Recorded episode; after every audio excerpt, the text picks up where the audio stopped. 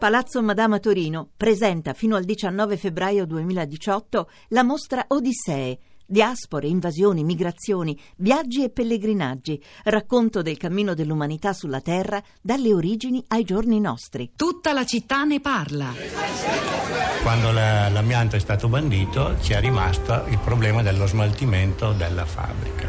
Quelle navi erano delle carrette e lo sappiamo tutti. Dell'uomo che per il profitto completamente ignora, cancella, pesta la vita delle persone. Avevo ben chiaro che quel progetto case ci avrebbe un po', come dire, rovinato. Vabbè, è un po' duro a spiegarlo, guarda.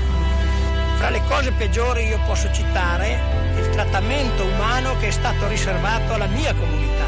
Io non so cosa sia scattato in quel momento. Io ho giurato che avrei fatto di tutto per, perché gli italiani sapessero come sono stati trattati i superstiti.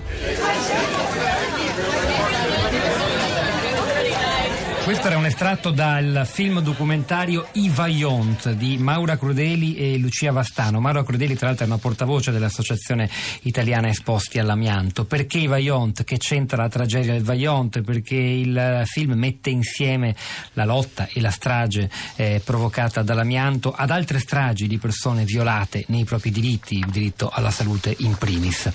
È davvero una visione interessante perché diventa una storia, forse del lato più oscuro della nostra storia recente della nostra contemporaneità. In un messaggio via WhatsApp Paola ci chiede di ricordare tra le tante vittime dell'amianto a Casale Monferrato una persona che è morta nel novembre 2012, il caro ed indimenticabile professor Pier, Pier Cesare Bori, insegnava storia delle religioni all'Università di Bologna, è morto l'amianto anche lui, lo immagino nel vento, a chiacchierare con Tolstoi. Rosa Polacco, Social Network, quali reazioni, quali contributi? Ciao Pietro, buongiorno, buongiorno a tutti. Sì, comincio con un contributo davvero molto interessante. L'ho trovato su Twitter, ma anche sui profili degli altri social network e sul sito della rivista Il Lavoro Culturale lo potete trovare e leggere. È un articolo eh, del, so- del, sociologo francese Pascal Marichal.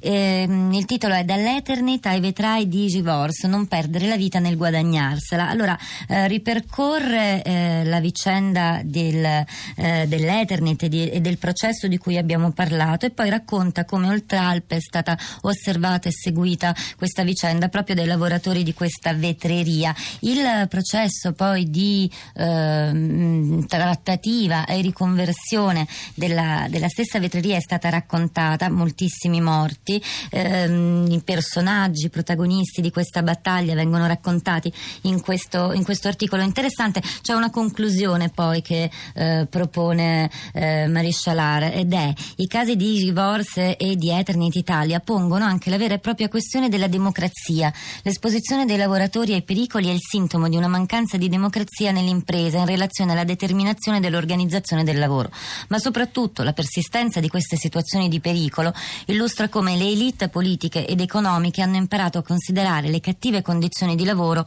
come un possibile vantaggio competitivo, una variabile d'aggiustamento nella competizione mondiale. Lo ricordo ricordo, è un articolo che trovate sul sito e sui social della rivista Il Lavoro Culturale. Poi ci sono i commenti che arrivano sui, sui nostri profili, eh, comincio da Facebook, c'è Anthony per esempio che scrive in Sri Lanka usano ancora l'amianto per il tetto o per il sottotetto, qui pagano per eliminare, in Sri Lanka pagano per comprare. Eh, c'è Laura che dice mia zia è morta di mesotelioma nel 2005, non aveva fatto un lavoro a contatto diretto con l'amianto, almeno apparentemente perché era insegnante insegnante elementare, né aveva abitato a Casale Monferrato, viveva a Genova. È stato terribile perché dal momento della diagnosi sapevamo che non c'era niente da fare, è durata poco meno di due anni e gli ultimi due mesi sono stati tremendi. È importante la bonifica, ma anche l'aspetto giudiziario, come è stato sottolineato, è molto molto importante. Allora, apriamo la nostra piazza, qui a tutta la città ne parla, andiamo in provincia di Taranto, a Manduria, dove c'è collegata con noi Nunzia. Buongiorno e benvenuta. Buongiorno, grazie per avermi chiamata e complimenti per la trasmissione. A lei, allora ha una storia da raccontarci, una storia di, di cittadinanza impegnata nella lotta contro l'amianto. Che cosa fate?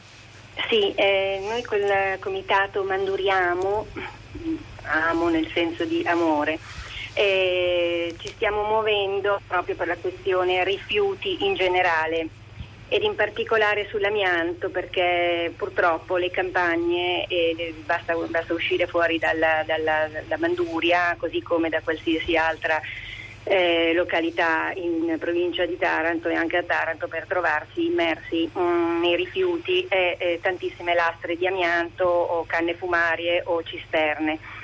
E noi siamo molto preoccupati per questa cosa, eh, perché molto spesso si tratta di singoli cittadini che ehm, da soli, magari senza prendere nessuna precauzione, smontano questi manufatti e li mettono nelle loro automobili e li trasportano li vanno a buttare in mezzo alle campagne. Questo perché? Perché non esiste eh, un piano amianto nazionale per il recupero di questi materiali e questa è una cosa gravissima perché se basta una fibra di amianto dovrebbero esserci, mh, mm, cioè dovrebbe esserci un piano nazionale e non lasciare ai singoli comuni, eh, a discrezione dei singoli comuni, il, la bonifica, il recupero, lo smaltimento, di, di, di, diciamo, l'organizzazione del recupero di questi materiali. Ora, mh, mm, a Milano abbiamo visto che con ogni cittadino residente può smaltire eh, grazie ad una ditta convenzionata con il comune ben 450 kg a persona gratuitamente. A Firenze addirittura sul sito vendono un kit amianto per smaltire personalmente, cioè per, per mm, imbragare, per prima spruzzare, per incapsulare eventuali lastre eh, personalmente eh, con mascherina, tutina e tutto e portarle in un'apposita discarica dove viene raccolto l'amianto. Ora, le città si sono organizzate. A Manduria, a Taranto questo non esiste. Senta, è stata Taranto... chiarissima, cioè il punto, la sfida è quella di estendere queste pratiche virtuose, quella di Milano e quella di Firenze e farne una, un qualcosa di nazionale, magari anche eh, incentivato e ben comunicato. Grazie Nunzia, eh, penso che per saperne di più l'associazione Manduriamo si possa ritrovare anche in, in rete e sui social. Eh, grazie per averci scritto un lungo sms questa mattina che comunque pubblichiamo sul nostro sito. Grazie a lei dalla provincia di Taranto, da Manduria ci spostiamo a Marina di Ravenna dove è collegato con noi Gianni. Buongiorno e benvenuto. Buongiorno. Prego Gianni.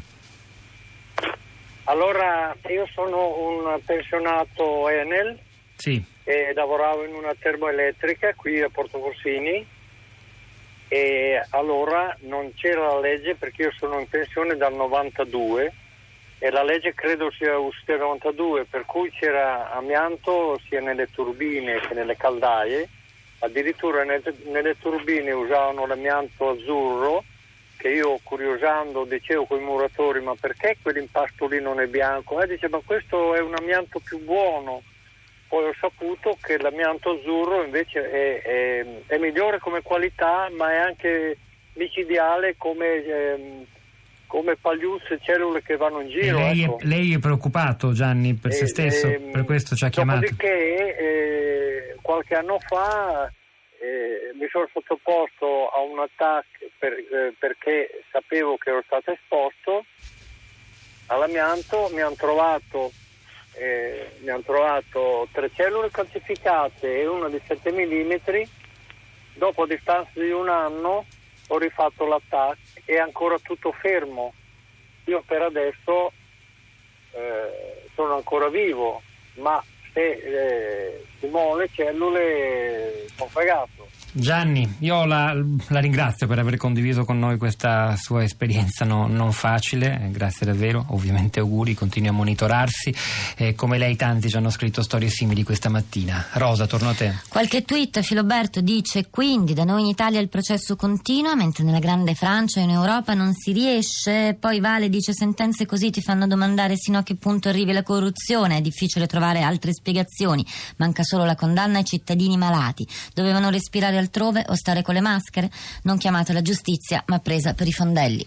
Allora, è il momento di Radio 3 Europa con Anna Maria Giordano, alle 11.30 seguirà Radio 3 Scienza. Hanno lavorato a questa puntata di Tutta la città ne parla, Massimiliano Capitolo alla parte tecnica, Piero Pugliese alla regia, Pietro del Soldai Rosa Polacco a questi microfoni, al di là del vetro, Florinda Fiamma, Cristina Faloci e la nostra curatrice Cristiana Castellotti. Un buon fine settimana, ci risentiamo lunedì mattina alle 10.